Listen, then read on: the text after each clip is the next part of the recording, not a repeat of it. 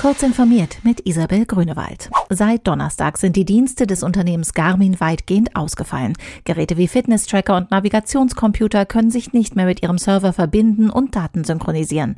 Auf einer eigens eingerichteten englischsprachigen Webseite bestätigt Garmin, dass die Dienste der Firma einschließlich Garmin Connect und Fly Garmin nicht verfügbar sind.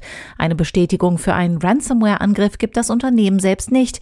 Die Website Bleeping Computer will jedoch erfahren haben, dass Garmin Opfer der Malware Wasted locker wurde.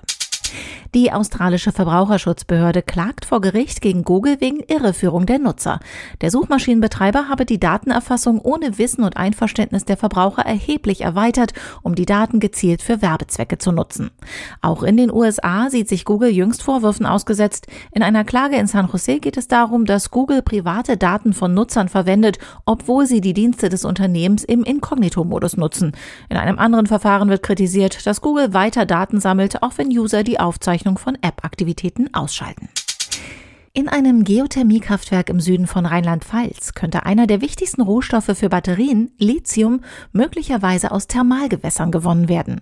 Wir gehen derzeit davon aus, dass in etwa zwei Jahren die Voraussetzungen für erste Pilotversuche im Geothermiekraftwerk Insheim vorliegen können, sagte Jörg Ude, Geschäftsführer der Pfalzwerke Geofuture GmbH in Insheim.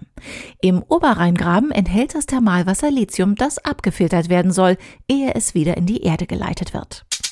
Nintendo-Fans nennen es Giga League. Quellcode und Entwicklungsdokumente zahlreicher früher Nintendo-Spiele sind im Netz aufgetaucht. Die Dateien wurden in mehreren Paketen über das Forum 4chan veröffentlicht und umfassen Spiele, die für das NES und Nintendo 64 erschienen sind.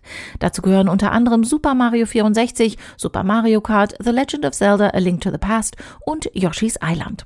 Außerdem sind Dokumente der Diamant- und Pearl-Edition von Pokémon Teil des Leaks.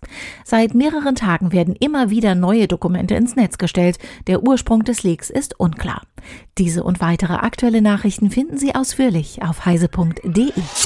Sichere Kommunikation ist für dich und die Bundesregierung im Alltag unverzichtbar. Wenn du nicht willst, dass deine Ausweisdaten gehackt werden können und dich mit IT auskennst, bist du bei der BDBOS genau richtig. Im Moment suchen wir Spezialisten für IP-Adressverwaltung, große Netzwerke und vieles mehr. Tu was Gutes für die Gesellschaft und für dich. Komm zu uns. Im öffentlichen Dienst stimmt das Gehalt und die Work-Life-Balance. Mehr Infos unter www.bdbos.de.